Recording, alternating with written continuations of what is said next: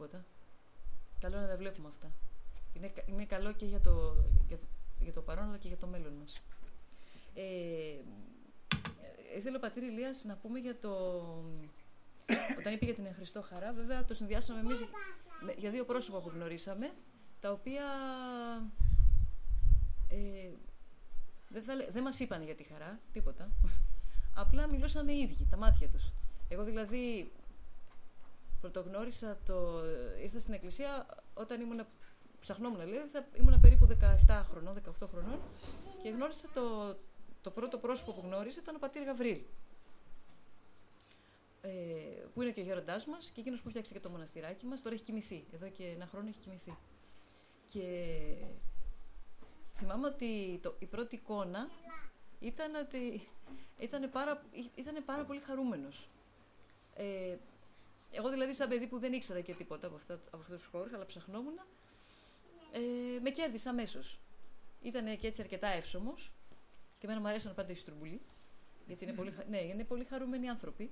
Και ο πρώτος του λόγος ήταν έτσι το, ένα καλωσόρισμα και ένα νιάξιμο φοβερό. Δηλαδή, ε, μην κρυώσει. Εγώ ήμουν αντάλλον Πολύ χαλιά κατάσταση. Αλλά το μόνο που τον ένοιαζε είναι πώ με λένε, τι σπουδάζω, ε, να μην κρυώσω, να βάλω τον μπουφάν μου. Και ενώ το πρόσωπο που τότε έψαχνα στην εκκλησία ήταν ένα έτσι λίγο αμφισβητούμενο πρόσωπο, και εκείνος δεν μου είπε τίποτα. Δεν μου είπε τίποτα αρνητικό. Τίποτα, απολύτως. Να βοηθήσει, να το βρούμε, να ψάξουμε. Δεν έφυγα ποτέ, δεν χρειάστηκε να ψάξω τίποτα άλλο, δεν έφυγα απλά. Δηλαδή περίπου 30 χρόνια ήμασταν μαζί από τότε. Και αυτό το οποίο πάντοτε μας άφηνε σαν αίσθηση ήταν ότι η Εκκλησία είναι ένας χώρος ε, μεγάλης ελευθερίας και ε, μεγάλης χαράς. Αλλά τι χαράς όμως; Αυτό που λέμε χαρμολύπη. Βλέπετε και εμείς που φοράμε μαύρα. Ε, η Εκκλησία μας στο Ράσο το λέει, το έλεγε πολύ έντονα και ο Άγιος Νεκτάρης, το χαροποιό πένθος. Ε, δηλαδή μια χαρά η οποία δεν είμαστε στον κόσμο μας, έτσι, στο συνεφάκι μας και ξέρω περνάνε όλα καλά. Γιατί δυστυχώς υπάρχει και αυτή η εικόνα. Ε, όρθιος θα μείνετε. Γιατί; Έχει θέση και εδώ. Θέλει να ψηλώσει, θέλει να ψηλώσει. Είμαστε πολυλογούδες, δεν είμαστε Και ναι, ότι θα περάσουμε από πολύ πόνο, από πολλές δοκιμασίες, αλλά να μην χάσουμε ποτέ αυτή την αίσθηση αυτής της χαράς. Και, το, και ο ίδιος Αυτά δεν ήταν λόγια.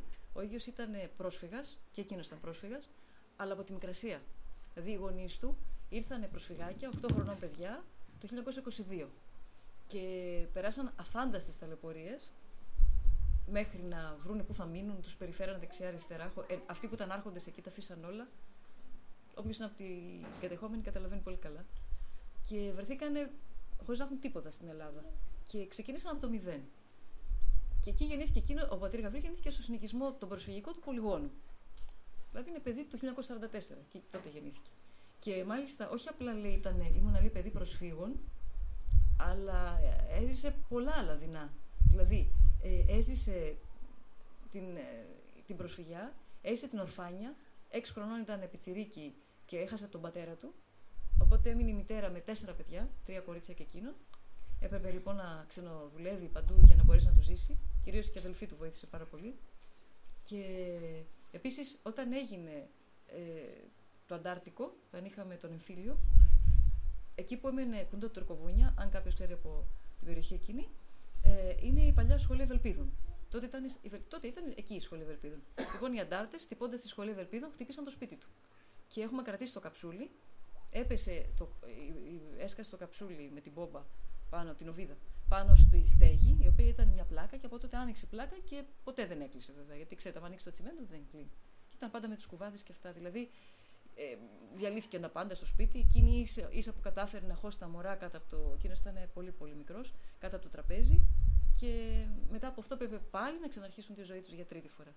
Όμως παρόλα αυτά, μεγάλωσε με πάρα πάρα πολύ ε, ωραίους ανθρώπους, απλούς. Τώρα ήμασταν, ήμασταν στον Μητροπολίτη Λεμεσού, ε, του λέγαμε ότι είχε ένα θείο στα Καυσοκαλύβια, το Γεωργινάτιο. Και λέει, μας λέει πήγες στα Γιονόρος. Λέμε πήγε μόνο μία φορά. Γιατί λέει δεν του άρεσε. Μας ρώτησε και ο Άγιος Λεμεσού, όχι λέμε του άρεσε. Και, αλλά τι έγινε, όταν ε, ε, επειδή στη γειτονιά ήταν όλοι δεμένοι μεταξύ του, ήταν και προσφυγιά, ήταν ε, ο πόνος, κάθε μία είχε τον πόνο της. Άλλη είχε χάσει τα παιδιά της εκεί, άλλους είχαν βιάσει, άλλες τους είχαν σκοτώσει μπροστά στα μάτια τους. Τρομερά περιστατικά, τρομερές τρομερές καταστάσεις. Επειδή λοιπόν δεν υπήρχε άντρα στο σπίτι, ήταν ορφανός, όλες οι γιαγιάδες εκεί μπαίναν. Και έτσι μεγάλωσε με αυτές τις γιαγιάδες. Και είχε αυτές τις μνήμες. Και τι γινόταν λοιπόν; Άκουγε τον καημό των ανθρώπων, από μικρός παρατηρούσε. Γελούσαν. Οι μικρασιάτε ήταν πολύ απλοί άνθρωποι. Και τραγουδούσαν. Παρόλο τον καημό τους. Πήγανε σε ένα σπίτι ένα του αλουνού, καλή ώρα που είμαστε εδώ, θα έφερνε άλλο ένα φαγητό, θα έφερνε κάτι, να φάνε, να μοιραστούν κάτι μεταξύ τους και να μιλήσουν, να κλάψουν, να κουτσομπολέψουν, να γελάσουν, να τραγουδήσουν. Απλοί άνθρωποι. Όταν λοιπόν πήγε στα Γιονόρο, στα 16 του, και είδε έτσι την αγάπη των μοναχών, ε, αυτό ξέρετε, τον χάιδευε, ας πούμε, ένας πατέρας, έτσι τον έλεγε αμέσως, Α, έτσι με χάιδευε κύριε Μαριάνθη. Ε, μαγείρευε πολύ ωραία ένας άλλος μοναχός, Α, έτσι μαγείρευε ωραία ε, κυρία Ελένη. Και έτσι, ενώ χάρηκε που πήγε στο Άγιον Όρος, δεν ένιωσε απλά την ανάγκη να ξαναπάει. Αυτό έγινε ουσιαστικά. Και έλεγε πάντοτε: Εγώ τιμώ το Άγιον Όρος, δεν, δεν το τιμώ, αλλά όμως δεν, δεν, το, δεν το χρειαζόταν. Που εμείς πολλές φορές γυρίζουμε δεξιά-αριστερά. Κάποια στιγμή θυμάμαι, κάναμε μία. Μα είχε βάλει δηλαδή και κάναμε ε, ομιλίες πάνω στον Άγιο Βασίλειο. Και μπαίνει μέσα στο μοναστήρι και ακούει, μας άκουσε που μιλούσαμε και έλεγε, το είπε, το είπε πολύ ειλικρινά. Εκείνος μας είχε πει να κάνουμε άλλες ομιλίες. Λέει: Εμένα δεν μου αρέσαν οι ομιλίες. Εγώ λέει, δεν έχω μάθει έτσι. Γιατί ξέρετε, δεκαετία του 50, που ήταν εκείνος ε, στην ηλικία την παιδική και την εφηβική, δεν υπήρχαν βιβλία τότε. Τουλάχιστον στην Ελλάδα δεν υπήρχαν. Υπήρχαν οι οργανώσεις, υπήρχαν τα βιβλία του κατηχητικού, κάτι δυτικά, κάτι τραγουδάκια, που κρατήσαν πάρα πολύ τους ανθρώπους τότε, αλλά δεν υπήρχαν τα πατερικά κείμενα. Δεν, δεν, δεν υπήρχαν. Δεν τα βρίσκες, δεν τα θέλανε. Και λέει, εγώ δεν ήξερα λέει, για το Μέγα Βασίλειο και τον ε, Άγιο Αντώνιο και αυτά. Όμως στην πράξη, ζώντας με τις γιαγιάδες αυτές, αυτές οι γιαγιάδες ήταν από μόνες τους στην αξάρια. Είχαν τέτοια ανοιχτή καρδιά, τέτοια πίστη, τέτοια εμπιστοσύνη στον Χριστό, στους πνευματικούς, που ήταν ε, ανοιχτά βιβλία πραγματικά. Ενώ λέει εσείς τα παιδιά, γύρισε και μας είπε, καταλαβαίνω τι ανάγκη έχετε. Δηλαδή, εμείς εμείς, φανταστείτε τώρα, εμείς έχουμε 50, ας πούμε. Πόσο μάλλον τα πιο νέα παιδιά, που δεν, όσο περνάνε τα χρόνια κλείπουν τα ζωντανά παραδείγματα. Δεν τα βρίσκεις εύκολα. Πρέπει να ψάξεις. Ότι όχι δεν υπάρχουν, και άγιοι υπάρχουν και ζωντανά παραδείγματα, αλλά πρέπει να ψάξεις πάρα πολύ. Ε, εκείνοι λοιπόν το είχαν δίπλα τους. Κάθε γιαγιά ήταν ένα συναξάρι. Δεν, δεν χρειαζόταν να, ούτε να πας χιλιόμετρα να πας σε ένα μοναστήρι αγιορείτικο, ούτε να κάτσεις να διαβάσεις. Ήταν πραγματικά τέτοια τα βιώματά τους. Ε, σε εμάς είναι τελείως διαφορετικά. Ε, το λέω για να δείτε το πώς, ας πούμε, αυτός πώς, ε, που λέμε ότι ένας άνθρωπος της χαράς δεν είναι κάτι τυχαίο, ότι, κάτι, ότι πέρασε καλά και ήταν ευτυχισμένος και θέλει να μας το μεταδώσει. Καμία τέτοια σχέση. Πέρασε με πολύ πόνο. Έλεγε πολλές φορές, λέγω, ανθρωπίνος και πολλές δοκιμασίες και στην υγεία του και από, έφυγε τελικά με πρόβλημα υγείας. Ε, εγώ λέει ανθρωπίνω, μας έλεγε πολλές φορές, ε, έχω πάρα πολύ πόνο. Αλλά κατά Θεόν έχω πάρα πολύ χαρά. Και τον έβλεπες, δηλαδή γινόταν κάτι. Άνθρωπος ήταν και η αχαριστία τον πείραζε και η αγνωμοσύνη και τόσο σκόπος και τόσα παιδιά του γύρισαν την πλάτη. Πολλά τον πείραζαν. Και η φτώχεια είχε πολλά κατάλοιπα και οι αρρώστιες, όλη η κούραση, όλη του έβγαινε. Όμως δεν το βάζε κάτω. Δεν βάζε κάτω. Και θα μπορούσε, μας έλεγε να, να καταλάβετε πόσο μπορούσαν να εκτιμήσουν μέσα από αυτές τις καταστάσεις και να χαίρονται τη ζωή.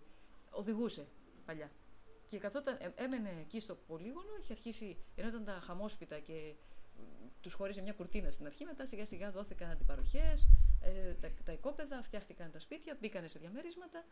Έφευγε λοιπόν από εκεί από το, από το πολύγωνο και κατέβαινε στον Άγιο Αντρέα, στο κλεισάκι. Στο δρόμο που ήταν το αυτοκίνητο, κατέβαινε από έναν δρόμο πολύ κεντρικό, στη Δροσοπούλου, τσιμέντο. Δηλαδή, αηδία θα λέγανε, δεν έχει τίποτα ωραίο. Ένας στενός δρόμος, τα αυτοκίνητα, φορτηγά, βρυσίματα. Μια κατάσταση πολύ άσχημη. Στη γωνία λοιπόν που έστρεβε για να κατέβει να βγει σε εμάς στην Κύπρο, ε, υπήρχε στο, στο τσιμέντο ένα λουλουδάκι το οποίο είχε βγει. Ένα χορταράκι. Δεν μπορείτε να φανταστείτε. Το είχε κάνει πόσες φορές το είχε πει, γιατί το κηρυγματάκι του ήταν πολύ απλά του πατρό Γαβρίου. Ήταν οι εμπειρίες που είχε από τους γιαγιάδες και αυτό που βγαίνει από την καρδιά του. Δεν έκανε κηρύγματα. Μιλούσε καρδιακά, γι' αυτό και άγγιζε τους ανθρώπους. Πόσες φορές μας είχε μιλήσει για αυτό το λουλουδάκι. Δεν μπορείτε να φανταστείτε. Και αυτό σε, σε έκανε να νιώθεις ότι και να σέβεσαι αυτό που ο Θεός σου δίνει, έστω και πεταμένο στην άκρη, γιατί εσύ το πέταξες, και να το αναγνωρίζεις και να χαίρεσαι. Δηλαδή ήταν ένας άνθρωπος που τη μία θα, θα έκλαιγε και την άλλη θα άκουγε κάτι όμορφο, ήθελε να ακούσει κάτι όμορφο και το χαμόγελο ήταν μέχρι τα αυτιά. Και αυτό μας το μετέδιδε. Πάμε κάποια στιγμή εμείς το είχαμε πει, ε, εγώ το γνώρισα το 87. Εκείνος ήταν εκεί από το 74 στον Αγιο Και έτσι το είμαστε τόσο, λέμε, τι, τι χαμόγελο είναι αυτό που έχετε, τι χαρά, πώς τη βρίσκει, πού, πού, πού, τι- πού- πού πηγαίνει όλη αυτή η χαρά. Η θυμάμαι μας είχε πει ότι αυτό που βλέπετε είναι αυτό που έχει απομείνει. Ε, Λέω φαντάζομαι ότι ήταν πριν. Και σαν νέος έκανε και εκδρομές με τα παιδιά πολύ ήμερες και προσπαθούσε πάρα πολύ. Και ό,τι του ζητούσαν έτσι τους, τους το έκανε στις παρέες. Μιλάμε για πώς είστε σε μια, εσείς μια παρέα. Ξεκίνησε έτσι από μια απλή παρέα. Και μάλιστα οι πρώτοι, ό- όλοι οι πρώτοι του παρέα ήταν γιατροί. Γιατί ήταν φοιτητές της ιατρικής, οι οποίοι ξενυχτάγανε και βλέπανε το εκκλησάκι του Αγίου Ανδρέου. Αυτό ήταν το εκκλησάκι που διακονούσε ο κ. Γαβρίλ. Μία η ώρα τη νύχτα ανοιχτό, δύο ώρα τη νύχτα ανοιχτό. Εξομολογούσε. Είχε μια κυρία εκεί για να μην τον παρεξηγήσει και κανείς. Και εξομολογούσε. Και αυτά τα πρώτα παιδιά τον παίρνανε και πηγαίνανε στην ιατρική σχολή, ανοίξαν το εκκλησάκι του Αγίου Αντίπα που υπάρχει εκεί και που ήταν κλειστό και κάνανε σπερινούς. Και έτσι όλη αυτή η πρώτη γεν- φουρνιά είναι όλοι τώρα μεγαλογιατροί. Και, ε, ναι, και στι- τους έκανε πολλές εκδρομές, τους είχε πάει και Σερβία, πολλά ταξίδια, πολύμερες εκδρομές τους έκανε στην αρχή. Μετά όμως κατάλαβε, περνώντας τα χρόνια και οριμάζοντας και ο ίδιος και βλέποντας και τα παιδιά τις ανάγκες, ότι καλό είναι να κάνεις πιο μικρές εκδρομές. Και έκανε μονοήμερες εκδρομές, γιατί λέει να μην προλαβαίνεις να βαρεθείς και να πα- αποκτήσεις τέτοιο ξεθάραμα με τον άλλο που αρχίσαν, αρχίσουν οι τσακωμοί και οι παρεξηγήσεις. Και έτσι καν- έκανε αυτές τις εκδρομές. Ε, αυτό ήταν έτσι γενικά το πλαίσιο που μεγάλωσε. Κα- Μια συμβουλή που του έδινε η μητέρα του, ε, που σας λέω, είχαν αυτή την, α- που, που, που και εδώ στην Κύπρο το έχετε, την λαϊκή ευσέβεια, γιατί και εδώ Ανατολή είναι, ε, του έλεγε «Γαβρίλ, στο δωμάτιό σου θα κλαις όσο θες. Όμως, στον κόσμο θα χαμογελάς». Και εμείς πάντοτε αυτό το χαμόγελο σπράταμε. Είχε όμως, εμεί που βέβαια τον ζούσαμε πιο πολύ και μετά και σαν μοναχές βλέπαμε τι πόνο είχε. Ο, όταν, του, όταν το έκανε αυτό δεν ήταν ψεύτικο, γιατί θα μπορούσε κανείς να πει ότι χαμογελούσε ας πούμε ψεύτικα. Αυτό δεν, δεν κρατάει για πολύ. Το ψεύτικο κάποια στιγμή ξεσκεπάζεται. Όχι, ήταν ειλικρινέστατος. Έβγαζε αυτό το οποίο είχε μέσα, τον καλύτερο του εαυτό, γιατί ήθελε να βοηθήσει τους άλλους. Στο κελί σου λέει θα κλείσω όσο θες. Ο, ο κόσμος όμως έχει ανάγκη το χαμογελό σου. Και αυτό έτσι το τήρησε. Ε, ένα άλλο πρόσωπο που τέριαζαν πάρα πολύ οι δυο τους ε, ήταν η Γερότησα Γαβριλία. Φαντάζομαι θα έχετε ακούσει για τη Γερότησα Γαβρίλια. Ε, εγώ ήταν η πρώτη μοναχή που είδα στη ζωή μου και μου άρεσε τόσο πολύ. Είχα δει τον πατέρα Γαβρίλη, ωραία είναι εδώ. Όταν είδα και τη Γερότησα Γαβριλία, λέω πολύ ωραία είναι. Και στο μονα... Αν είναι έτσι μοναχή, λέω είναι πολύ ωραία. Και είχαν και οι δυο ε, μια χαρά και μια αγάπη μεταξύ τους. Και μάλιστα η Γερότησα Γαβριλία, όταν κατέβαινε στον Αγιαντρέα, την έφερνε να μιλήσει στα παιδιά, έλεγε ο ένας Γαβρίλ, πάει στον άλλο Γαβρίλ τώρα. Mm. Και χαιρόταν σαν μικρό παιδί. Η Γερότησα Γαβρίλια, ξέρετε ότι ε, διακόνησε όλο τον, όλο τον πλανήτη. Νομίζω είχε κάνει το γύρο του κόσμου 8 φορές. Μπορεί και παραπάνω. Όλο τον πλανήτη, χωρίς να έχει μία πάνω της, ούτε μία, ούτε μία δραχμή δεν είχε. Ε, ήταν πολύ καλή φυσιοθεραπεύτη από πολύ πλούσια οικογένεια, σε αντίθεση έτσι με τον παππούλη. Έζησε πολύ καλά παιδικά χρόνια. Φανταστείτε ότι η εποχή που δεν υπήρχε τίποτα, παίρνανε, υπήρχε, τότε είχε βγει ένα, ένα τρένο, το Oriental Express, είχε γίνει και ταινία. Και το έπαιρνε και πήγαινε στην Ελβετία, γιατί σπούδασε στην Ελβετία, και έρχονταν η μαμά της να τη δει στην Ελβετία με το, με το τρένο αυτό. Μιλάμε για τέτοια κατάσταση. Με τις γλώσσες, με τα πιάνα της, με τα ταξίδια της, με, με τον αέρα τον πολίτικο. Ένας άνθρωπος όλο χαρά. Της έλεγα να σταματήσει να μιλάει, ήταν πολυλογού κι αυτή, και έλεγε στη μαμά της: Τα πουλιά μαμά σταματούν να κελαϊδούν. Συνέχισε. Όταν έρχονταν λέει κόσμο στο σπίτι, αυτή έλεγε Μαμά κάτσε εκεί, ήταν κορτσάκι. Εγώ θα τους αποδεχτώ. Και έρχονταν και έλεγε, έλεγε, έλεγε, έλεγε διάφορα. Αυτή λοιπόν η γυναίκα που μεγάλωσε με αυτό το πνεύμα και το πλούτο, τα άφησε όλα, κυριολεκτικά όλα, όταν άκουσε τα λόγια του Χριστού, όπου πήγαινε, μα όποια εκκλησία πήγαινε, άκουγε, πήγαινε, πούλησε τα υπάρχοντά σου και δώσ' πτωχής και δεν βροκολούθημη. Και ενώ σαν φυσιοθεραπεύτη ήταν πολύ ελεήμων. Δηλαδή άκουγε και τον καημό των ανθρώπων και πολλές φορές ε, διακονούσε τους άλλους και ούτε έπαιρνε χρήματα, τότε σκέφτηκε ότι αλλά τι θέλει ο Θεός από μένα, θα κρατάω τίποτα για μένα. Αλλά τελικά ο Θεός δεν ήθελε μόνο αυτό από αυτήν. Ήθελε να τα αφήσει όλα. Και όταν το, το συνέλαβε αυτό το μήνυμα, όταν κοιμήθηκε η μητέρα της, και πια ένιωσε ελεύθερο πουλί, κυριολεκτικά δεν είχε τίποτα. Και όπου την καλούσαν πήγαινε. Και με την αισιοδοξία και την πίστη στο Χριστό, ότι όποιος της έλεγε να πάει κάπου, της έλεγε τώρα εσύ ξέρω εγώ, πάμε στη Γερμανία. Ναι, δεν έλεγε ποτέ όχι, έλεγε πάντα ναι. Έλεγε πες εσύ το ναι και ο Θεός θα το κάνει όχι. Και αν δεν ήταν για το καλό, το δικό της και αυτό που την καλούσε, τελευταία στιγμή θα ερχόταν και θα της έλεγες Αχ, δεν θα γίνει, συγγνώμη. Και πάντοτε ούτε και στεναχωριότανε. Και τα παίρνει όλα σαν, σαν ε, ε, το χέρι του Θεού την καθοδηγούσε. Και πολλές φορές βρέθηκε να είναι μόνη της σε ένα σταθμό στην Ινδία, ολομόναχη, και να μην έχει πουθενά να μείνει. Και να πλησιάζει μια Ινδή και να της λέει Α, τι κάνετε, πού θα μείνετε, έχετε κάπου να μείνετε. Λέει Θα ήμουν ευτυχισμένη αν ξέρω πού έχω να μείνω. Θα μείνετε σε μένα. Και να την καλεί σε μια θεραπεία και έτσι γινόταν όλα της τα χρόνια. Και έλεγε ότι μιλούσε πάντα για τις πέντε γλώσσες. Γιατί αυτή ήξερε αγγλικά και γαλλικά, αλλά δεν ήξερε άλλες γλώσσες. Πού να προλάβει να μάθει τις ντόπιες που πήγαινε. Και έλεγε ότι εγώ λέει, γιατί την είχε ρωτήσει ένας ιεραπόστολος, λέει, εσύ λέει, δεν ξέρεις πολλές γλώσσες. Αυτοί ξέρετε, οι ξένοι μαθαίνουν πολλές γλώσσες εκεί που πηγαίνουν. Αλλά εκείνη δεν ήταν στρατευμένη κάπου. Εκείνη όπου την καλούσε Θεός πήγαινε. Πού να προλάβει, μέσα στους λεπρούς. Διακονίσε τους λεπρούς. Η εποχή που οι λεπροί ήταν ένα για πέταμα. Και έκανε και τους Ινδούς να κάνουν ολόκληρο θεραπευτήριο. Και να την αγαπήσουν πολύ. Και Οπότε πού να προλάβει. Οπότε λέει, όταν τη ρώτησε ο Ιεραπόστολος, της λέει: Δεν είσαι καλή χριστιανή, γιατί δεν ξέρεις τις γλώσσες των λαών που πηγαίνεις, όλο αγγλικά και γαλλικά. Και στεναχωρήθηκε και έτσι έκανε προσεφούλα στο Χριστό, λέει: Τι να του πω τώρα. Και ξαφνικά της ήρθε έτσι έμπνευση και του λέει: Α, εγώ ξέρω πέντε γλώσσες. Και του λέει το χαμόγελο, το πρώτο έβαλε, το δάκρυ, το άγγιγμα, η αγάπη και η προσευχή. Και τόσο αυτός λέει ενθουσιάστηκε που της είπε: Α, κάτσε να τα γράψω, πώς μου τα πεις, πες μου τα πάλι. Και έτσι με αυτές τις γλώσσες τι εννοούσε. Όπου πήγαινε, μπορεί να μην ήξερε να συνοηθεί με, πέντε, με, με λίγα αγγλικά που μπορούσαν να καταλάβουν εκείνοι. Αυτή ήξερε καλά. Αλλά όμως τους άγγιζε. Και ειδικά για τέτοιες χώρες που μιλάμε, ε, για την Ινδία, το να αγγίξεις έναν λεπρό, για παράδειγμα, ε, κάποια στιγμή άγγιξε ένα λεπρό και αυτός έβαλε τα κλάματα. Και λέει πως έκανα κανένα λάθος, πως τα μπέρδεψα, γιατί έβαλε τα κλάματα. Αυτός έβαλε τα κλάματα γιατί δεν είχε αγγίξει κανείς. Εκεί είναι το κάρμα τους που λένε αυτοί. Δηλαδή, αν κάποιος γεννηθεί λεπρός, το δέχεται και ξέρει ότι θα πεθάνει έτσι. Και κανείς δεν θα νοιαστεί γι' αυτόν. Χάρη στη γερότητα Γαβριλία, που ήταν λαϊκή τότε ακόμα, ε, έκανε τους ανθρώπους να τα δουν αλλιώς τα πράγματα και να νοιαστούν για αυτούς τους ανθρώπους. Και έτσι λοιπόν, όπου πήγαινε, προσπαθούσε να επικοινωνεί με αυτόν τον τρόπο. Είτε με μικρά παιδιά, είτε με μεγάλους ανθρώπους. Και τη μία άλλη βρισκόταν στο παλάτι της Ιντήρα Γκάντι, την κάλεσε να κάνει θεραπεία. Και και την άλλη βρισκόταν σε ένα χαμόσπιτο να κοιμάται κατάχαμα με τα φίδια, με τους αρουραίους και με αυτά. Και λέει κάποια στιγμή που κάποια άλλο, κάποιος άλλος ιεραπόστολος είδε τη γερότητα Γαβριλία μαζί με την Ίντιρα Γκάντι και λέει, ερώτησε, λέει, τι είναι αυτή; Λέει, χριστιανή και κάνει αυτός, ε, τι είναι, λέει, ρωμακαθολική; Αυτό είχε γνωρίσει τη μητέρα Τερέζα που ήταν εκείνη την εποχή και κάνει τη Ραγκάντι. Όχι, λέει, αυτή είναι κάτι τελείως διαφορετικό. Και αυτό ήταν πραγματικά αυτό που όλους μας, έτσι μας καλεί η Εκκλησία, εμείς να γίνουμε το τελείως διαφορετικό, που μέσα από τη... θα βλέπει κάποιος τα πρόσωπα τα δικά μας και μέσα από τη...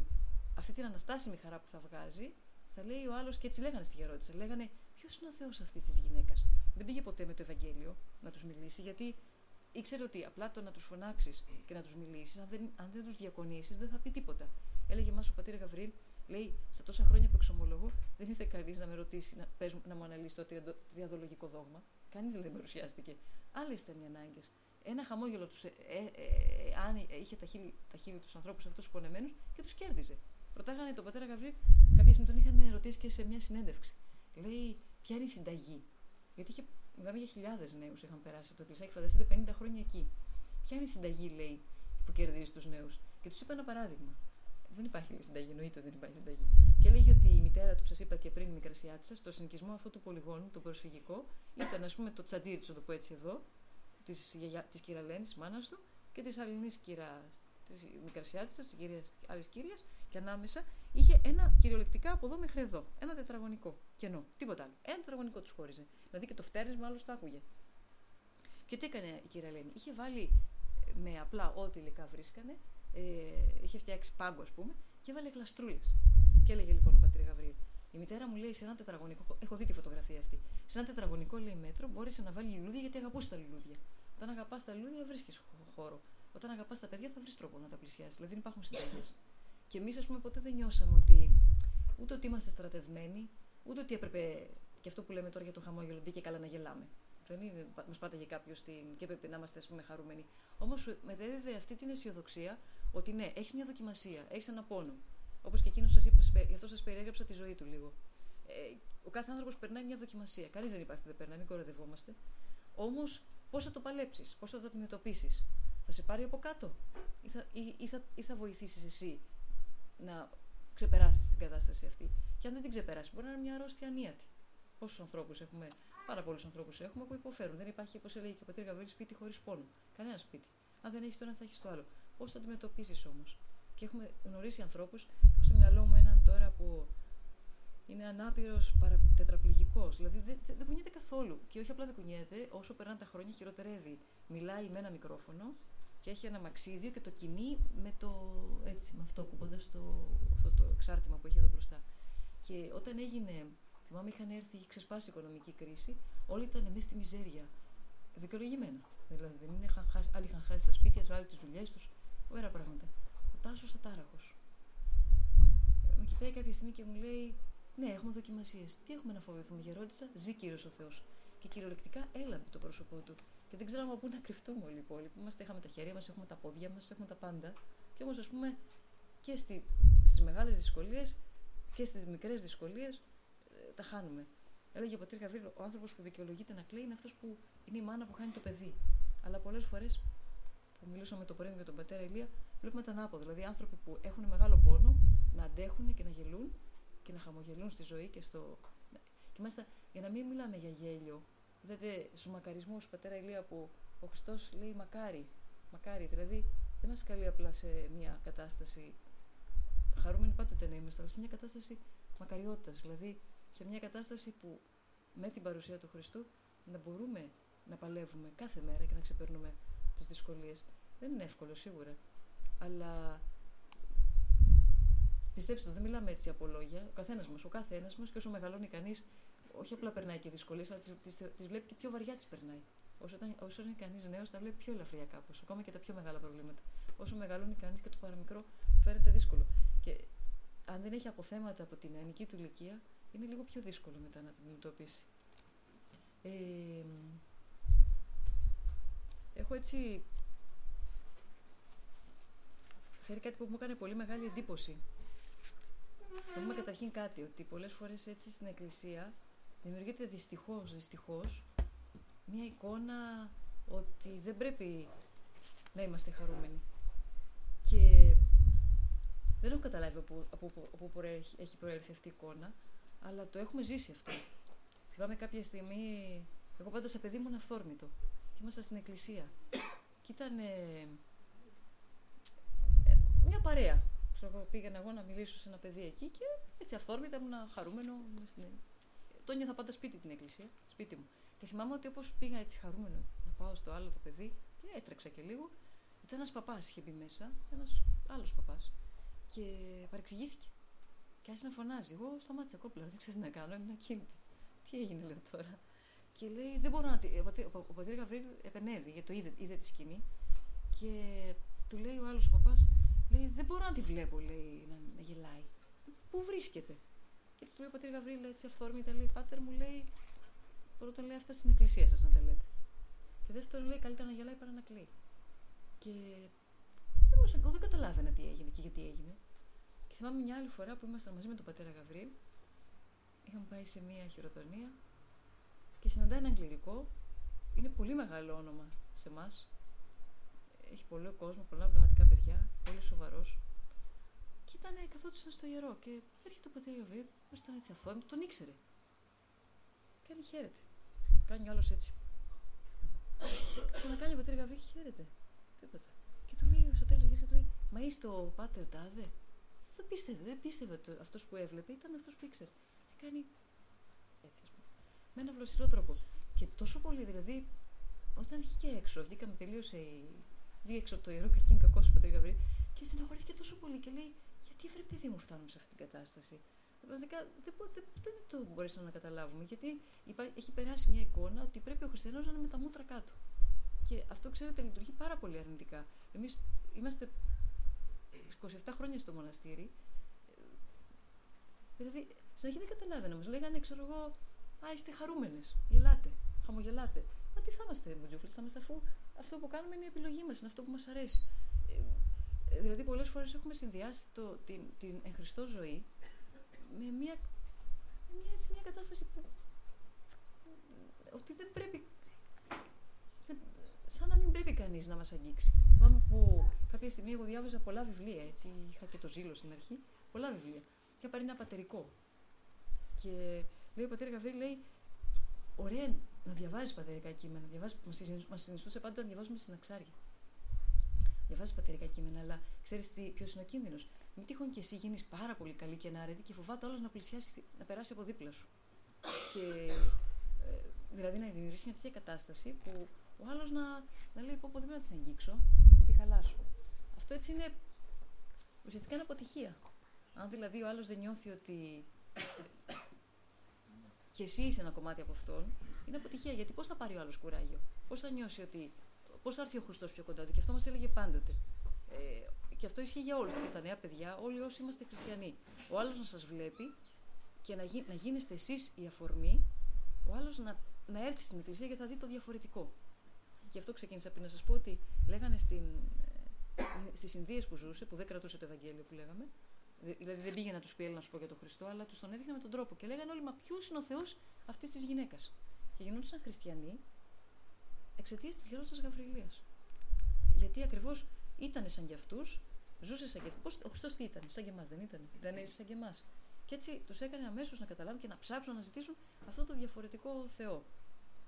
Και, και ένα άλλο που μας τόνιζε πάρα πολλές φορές είναι ότι θα πρέπει στα απλά και στα καθημερινά να λέμε δόξα ο Θεός. Κάτι που τον πλήγωνε πολύ τα τελευταία χρόνια είναι ότι έλεγε ότι ο Έλληνας, τουλάχιστον δεν ξέρω εδώ, εμείς οι Ελλαδίτες έχουμε ξεχάσει το ευχαριστώ και το δόξα ο Θεός. Και αυτό τον πλήγωνε πάρα πολύ. Θυμάμαι κάποια στιγμή ήταν στην πολυκατοικία να ζήσετε. Να ζήσετε, Χριστίνα, να ζήσετε. Να ζήσετε. Καλό ξημέρωμα.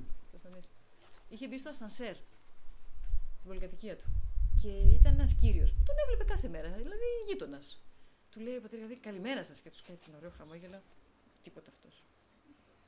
Ήταν, αχ, ένα χάλι μου, όλα του φταίγανε, ξέρω εγώ, αυτό γκρίνιαζε. Καλημέρα σας, του ξαναλέει, τίποτα. Και στο τέλος γύρισε και του λέει, Μα ξέρετε, γι' αυτό δεν σας πάει καλά η μέρα. Γιατί μόνο γκρινιάζετε, δεν λέτε καλημέρα. Και αυτό τον πλήγωνε, δηλαδή του κόστιζε. Και το να πει κάποιον σε, σε κάποιον να πει να κάνει μια παρατήρηση του κόστιζε πάρα πολύ. Και έλεγε από τα απλά, τα καθημερινά πράγματα. Γι' αυτό το έλεγε και η ερώτηση. Ταιριάζαν πάρα πολύ σε χαρακτήρες. Όταν, ε, καλά, όταν ερχόταν στον Αγεντρέα, δηλαδή αντιχούσαν τα γέλια από μακριά. Δεν, εδώ όταν έλεγες, ας πούμε, δεν ήθελε να φύγουν. Παράδεισος. Και ο ένας, ας πούμε, έλεγε καλά λόγια για τον άλλον. Ήταν πολύ όμορφε. Οι συναντήσεις ήταν πραγματικά πολύ όμορφες. Η δε Γερότσα Γαβριλία ήταν και κοντούλα. Ο Δε ήταν και έτσι ψηλός και εύσομο. Η Γερότσα Γαβριλία ήταν τόση και μπαίνει πάντα στον Αγεντρέα με λουλούδια που δεν την έβλεπες. Έβλεπες τα λουλούδια. ναι. και, αλλά σας λέω πολύ απλά, πολύ καρδιακά. Δηλαδή έλεγες Πώς λέγανε οι μαθητές στο Χριστό, εδώ, από, εδώ, από εδώ δεν θες να φύγεις. Δεν θες να φύγεις, πραγματικά. Και ε, χαιρόσουν τα απλά πράγματα. Κάτι που μου είχε κάνει πολύ μεγάλη εντύπωση, γι' αυτό έφερα αυτό το. Είχα, κρατήσα κάτι σημειώσεις. Μου είχε κάνει εντύπωση κάτι που είχε πει. Έχουμε γνωρίσει τη γυναίκα του Θανάση του Βέγκου, ζει, και μας έλεγε το Θανάση του Βέγκου. Που ήταν κωμικός, που ήταν έτσι, ξέρετε, έκανε όλο τον κόσμο να γελάει. Και ό,τι έκανε από αυτά που βλέπετε στις ταινίες, δεν έβαζε κασκαντέρο, ο ίδιος τα έκανε. Όλα.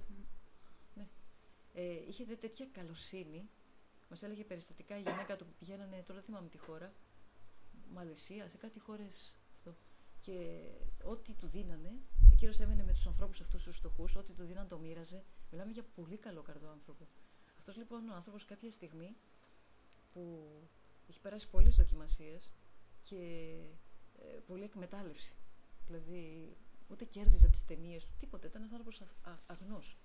Και το, το τελευταίο και το χειρότερο ήταν ότι μας έλεγε η γυναίκα του ότι όταν, ε, αν θυμάστε, ο Βέγκος είχε πάθει ένα τύχημα και τον πήγαν στο υγεία. Και τι κάναν, τον περιφέρανε. Αντί, έπρεπε να φύγει σε τρεις μέρες να βγει από το υγεία. Τον περιφέραν ένα μήνα, ένα μήνα. Καλά, πάρα πολλά λεφτά έχασε. Και τον περιφέραν για να δείξουν ότι έχουν το Βέγκο. Και τα αποτελέσματα να φύγει αυτός ο άνθρωπος να πεθάνει. Κάποια στιγμή λοιπόν αυτός ο άνθρωπος ε, είπε δύο λόγια στο γιο του και αυτά δεν ξέρω αν τα έχετε απόψη σας, να με έχουν συγκλονίσει. Και του λέει, αυτό είναι άνθρωπος που όλο χαμόγελα, όλο δόξες, όλα αυτά. Τον αγαπούσε ο κόσμος. Του λέει, τον συμβουλεύει το γιο του και του λέει, Τι είναι ευτυχία; Έπρεπε να γεράσω αγόρι μου, έχει δύο αγόρια. Για να μάθω τι είναι ευτυχία. Τελικά ευτυχία είναι ένα ζευγάρι χέρια, δύο χέρια. Αυτά που θα σε αγκαλιάσουν, θα σε κρατήσουν, θα σε κοιμήσουν, θα σε περιποιηθούν, θα σου μαγειρέψουν, θα σε χαϊδέψουν, και στο τέλος θα σου κλείσουν τα μάτια. Τα πολλά χέρια απλά σε κατσιάζουν. Χάσιμο χρόνο. Θα το δεις κι εσύ όσο μεγαλώνεις. Δηλαδή έτσι πόσο ας πούμε την απλή, την καθημερινή ζωή με τους ανθρώπους τους λίγους που μας αγαπούν, που τους αγαπούμε, πόσο ε, ας πούμε κανείς πρέπει να τα χαίρεται και να τα εκτιμάει. Ε, η Γεωράτσα Γαβρίλη έλεγε και το άλλο. Έλεγε, ας πούμε, είσαι στη δουλειά σου και έχεις δύσκολο αφεντικό, το έχω ακριβώς αυτό.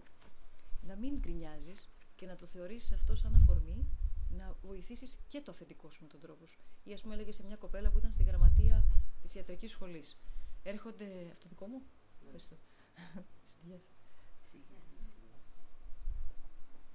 Έρχονται, λέει, οι φοιτητές, το, αυτό που εκνεύριζε πάντα τους γραμματείς, εμείς το ζήσαμε τουλάχιστον στη σχολή μας, ήταν όταν πήγες να τους ρωτήσεις, πω, ήταν φόβος και τρόμος. Πήγες να τους ρωτήσεις πότε δίνω, τι δίνω, αν δίνω, τι μάθημα έχω και σε πετάγανε έξω. Δηλαδή κάνεις το σταυρό σου για να σε αντιμετωπίσουν σαν άνθρωπο. Και της έλεγε λοιπόν αυτής της κοπέλας που δούλευε στη γραμματεία, όταν έρχεται ένας φοιτητής, να μην αγανακτείς και να μην του λες πέρασε έξω να δεις το πρόγραμμα, αλλά τι να λες, ευλογημένος ο ερχόμενος. Και ε, όταν ο, ο εργοδότης σου στη δουλειά είναι δύσκολος και σκληρός, πάλι να μην αγανακτείς, γιατί να βοηθήσει και αυτόν και να κάνεις υπομονή και να προσπαθήσει με τον τρόπο σου να τον κάνεις έτσι να, να μαλακώσει και να θεωρήσει τη δοκιμασία σε κάτι πολύ. Ε, που το έχεις ανάγκη, να σε, εσένα να σε παιδαγωγήσει. Και πάνω, γιατί σας λέω, ταιριάζαν πολύ. Έλεγε ο πατήρ Γαβρί, τον άλλον που δεν θα σου φερθεί καλά, να παλέψεις να τον. Ε, πώς να το πω, να τον πολεμήσεις, ναι, να τον βομβαρδίσεις, έλεγε, με την αγάπη σου. Δηλαδή, ακριβώς με το αυτό που δεν περιμένει κανείς, ας πούμε, που δεν περιμένει ο άλλος. Και έτσι λέει θα τον κερδίσεις. Και την πεθερά τη δύσκολη και τον, ε, το δύσκολο. Και έλεγε, ε, όταν ο εργοδότης σου σου πάει κόντρα, τότε εσύ, να ξέρεις, τότε εσύ τι θα κάνεις, λίγη ρώτησα. Θα πεις, γεννηθεί το, το θέλημά σου. Και θα το πεις στον κύριο, στην πηγή της ζωής. Όπου βρίσκεσαι εσύ, να περνάς καλά και να κτηνοβολεί από σένα η χάρη του Θεού, του Χριστού. Μην χάσεις ποτέ τη χαρά σου, τότε και οι άλλοι θα περνούν καλύτερα κοντά σου. Δηλαδή, η, η χαρά, ε, εκείνο που τόνιζε, και οι δύο το τόνιζαν, να μην εξαρτάται από τους εξωτερικούς παράγοντες. Δηλαδή, επειδή έζησα, σας λέω, 30 χρόνια ζήσαμε κοντά στον πατέρα Γαβρίλ, αν η χαρά δεν εξαρτώταν από, αν εξαρτώταν από εξωτερικούς παράγοντες, έπρεπε στην καλύτερη περίπτωση να έχει αυτοκτονήσει ή να έχει σκοτώσει κάποιον. Γιατί το χαρακτηριστικό στην Εκκλησία είναι να δίνεις, να δίνεις, να δίνεις και να μην παίρνεις. Να παίρνεις μόνο τα. να δίνεις να σου φορτώνει μόνο τα άσχημα και όταν είναι στα, στα καλά. Ε, θυμάμαι που έλεγε, μου κάνει εντύπωση που έλεγε ο Αγίο Παίσιο, που έλεγε ότι τον παίρναν τηλέφωνο, ας πούμε, κάνε προσευχή. Τι έκανε εκείνος προσευχή. Αν δεν τον παίρνανε όταν γινόντουσαν όμως καλά και, και γινόταν κάτι καλό. Και, το, και εκείνος έμενε σε αγωνία και λέει: Πες μου, βρε παιδί μου, να ξέρω, πούμε. Ε, και να, όχι να σταματήσω, εν να κάνω προσευχή, αλλά να χαρώ λιγάκι. Δηλαδή, πολλές φορές στα δύσκολα ζητάμε, αλλά στα εύκολα ξεχνάμε. Και αυτό είναι πολύ συνηθισμένο μέσα στην Εκκλησία. Ε, τι άλλο έτσι, να μην πούμε. Μιλάμε συνέχεια. Τι άλλο να πούμε. Προσπαθώ και εγώ να δω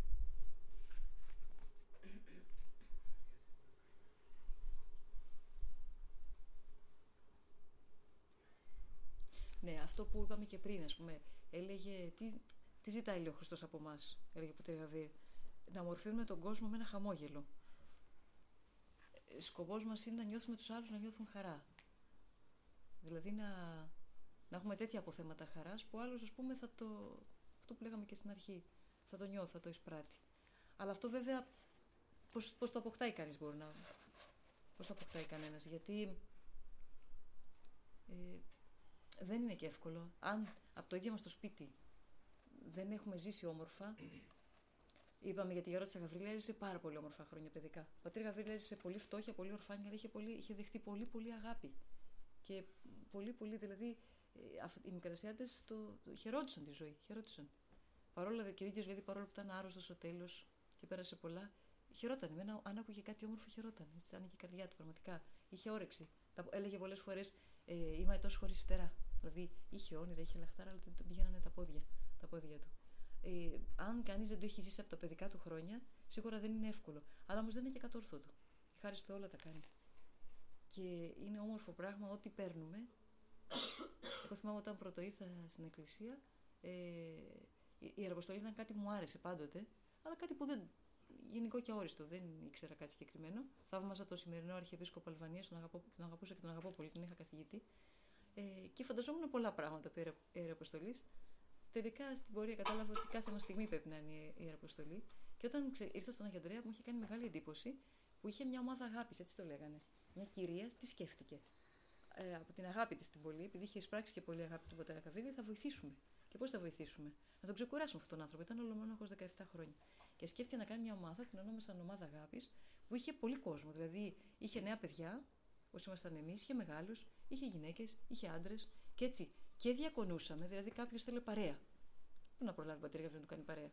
Κάποιος ήθελε βοήθεια οικονομική. Κάποιος ήθελε να, να τον πας. Τον... Ήταν ανάπηρος και είπε να πάω να το ψωνίσεις. Ε, άνθρωποι παίρναν τηλέφωνο, πολύ από την ενορία. Δεν μπορούσε να ανταποκριθεί μόνος του.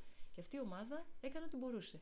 Και, και έτσι είχε το καλό και ότι γνωρίζαμε τον πόνο των ανθρώπων και την ενορία και διακονούσαμε, είχαμε τη χαρά να διακονήσουμε, αλλά και γνωριζόμασταν μεταξύ μας. Δηλαδή, εγώ ήμουν πολύ μικρή και είχα γνωρίσει πολύ μεγαλύτερο στην ηλικία από μένα και αυτό μετά συνδεθήκαμε πάρα πολύ. Ε, αλλά συνδεθήκαμε έτσι, ευχαριστώ, αυτό ήταν το όμορφο.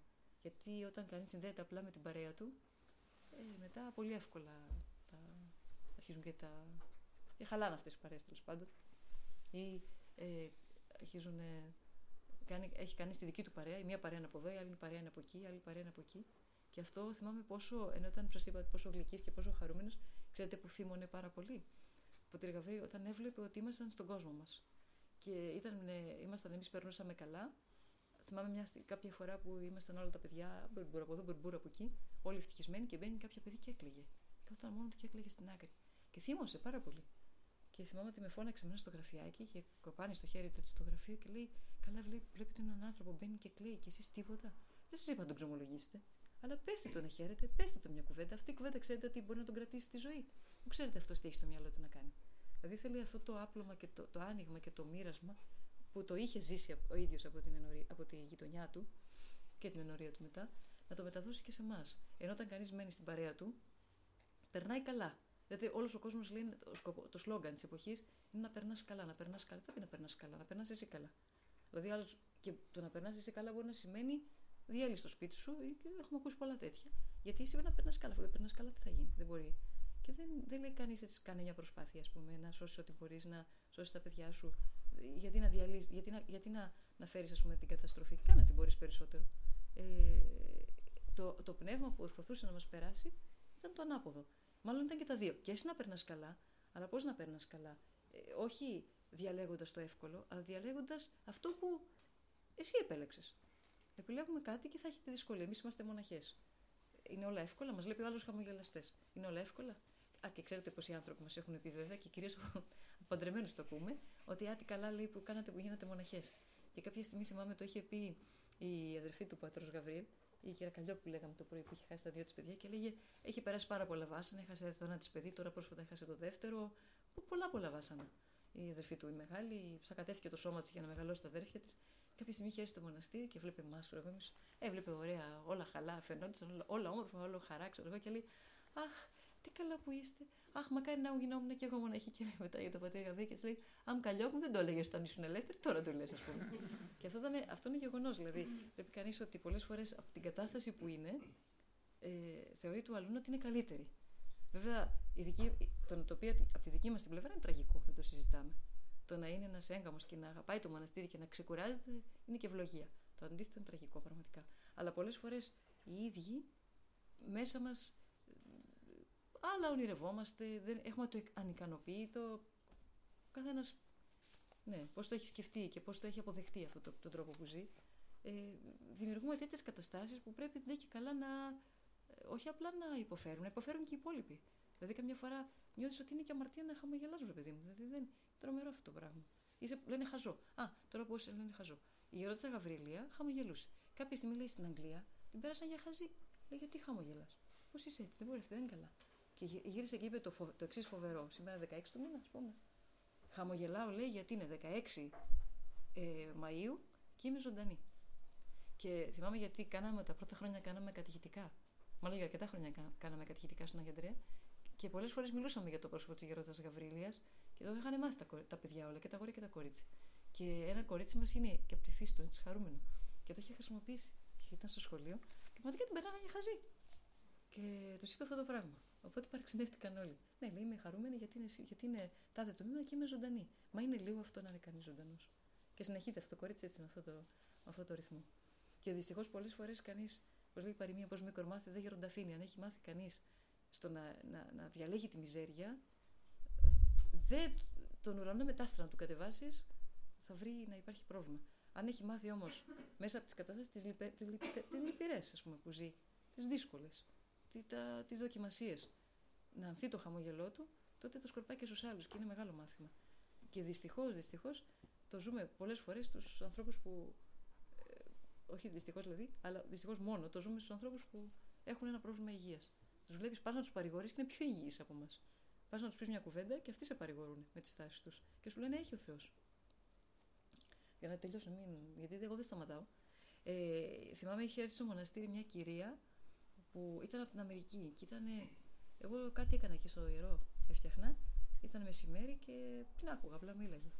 Και κάποια στιγμή γυρίζω και την κοιτάω, γιατί με τράβηξε αυτό που είπε. Ήταν, έλαβε, κυριολεκτικά έλαβε, έλαβε το πρόσωπό της. Αυτή η γυναίκα έχασε ένα της παιδί, τον Αναστάση, ο καρκίνο.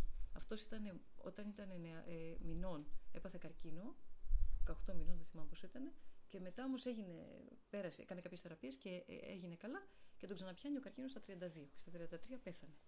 Και κάποια στιγμή λέει, ε, ήταν μπροστά στο νεκρό παιδί και έρχονταν κόσμος. Και ε, ήμουν λέει άνθρωπος που πήγαινε εκκλησία, αλλά να σιγά την πίστη που είχα. Τώρα θα φανεί. Και βλέποντας τον νεκρό Αναστάση, κλονίστηκε και λέει: Τι είναι αυτό που μου συνέβη τώρα, Πού είναι το παιδί μου, Υπάρχει Θεός. Και αμέσως, αμέσως μέσα της ήρθε ο καλός λογισμός και λέει: Τι ανακατεύομαι, έτσι ακριβώς με το όπω σας το λέω, τι ανακατεύομαι εγώ στις δουλειές του Θεού. Και γυρίζει με ένα χαμόγελο να φτιάξει τα κουλουράκια, να κεράσει τον κόσμο, να παρηγορήσει ίδια τον κόσμο. Άνοιξε το σπίτι, έγινε μια αγκαλιά και αυτή τη στιγμή είναι ένας άνθρωπος που μόνο βοηθάει. Όποιον άνθρωπο έχει πόνο. Και όταν λέει ο Αναστάσης ήταν άρρωστος, κάποια στιγμή της λέει έτσι με ένα παράπονο: Μαμά, λέει: Εγώ θα ζήσω αυτά που ζουν οι άλλοι. Θα πάω σχολείο, θα μπορώ να έχω μια δουλειά, θα μπορώ να χαρώ. Και του λέγε η μαμά του, λέει Αναστάση μου, αυτά είναι στιγμούλες μπροστά στην αγάπη του Χριστού. Και όταν λέει, Εγώ κλονίστηκα, γιατί ο Αναστάση έφευγε και με είδαν κλαμμένη και λυπημένη, τότε γύρισε ο Αναστάση και της είπε, που είχε πάρει το μάθημα από τη μητέρα, λέει, Μητέρα, μη στεναχωριέσαι, αυτά είναι στιγμούλες μπροστά στην αγάπη του Χριστού. Και έφυγε έτσι, και αυτή η γυναίκα πραγματικά, σας λέω, ένας άνθρωπος που έχει ζήσει πάρα πολύ πόνο, είναι και μόνη της στην Αμερική, και ένας άνθρωπος που πραγματικά ελκύει τους άλλους και τους βοηθάει. Δηλαδή δεν έχει, ίσως θα έλεγε κανείς, δεν, πρέπει να, δεν ξέρω αν έχουμε, αλλά δεν θα πρέπει να χρησιμοποιούμε. Μπορεί να έχουμε και πολλές δικαιολογίες.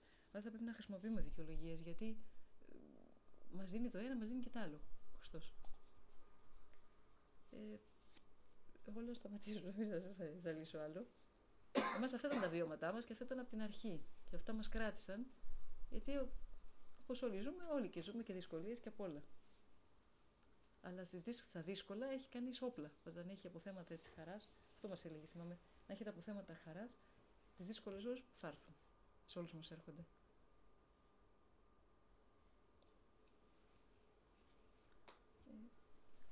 Νομίζω ότι ρώτησα κάποιος μπορεί να θέλει κάτι να ρωτήσει. Τι να πει; Να...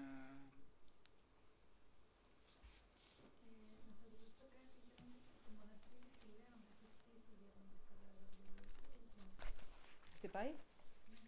Έχετε πάει όταν ήταν; Ναι. Το μοναστήρι υπάρχει.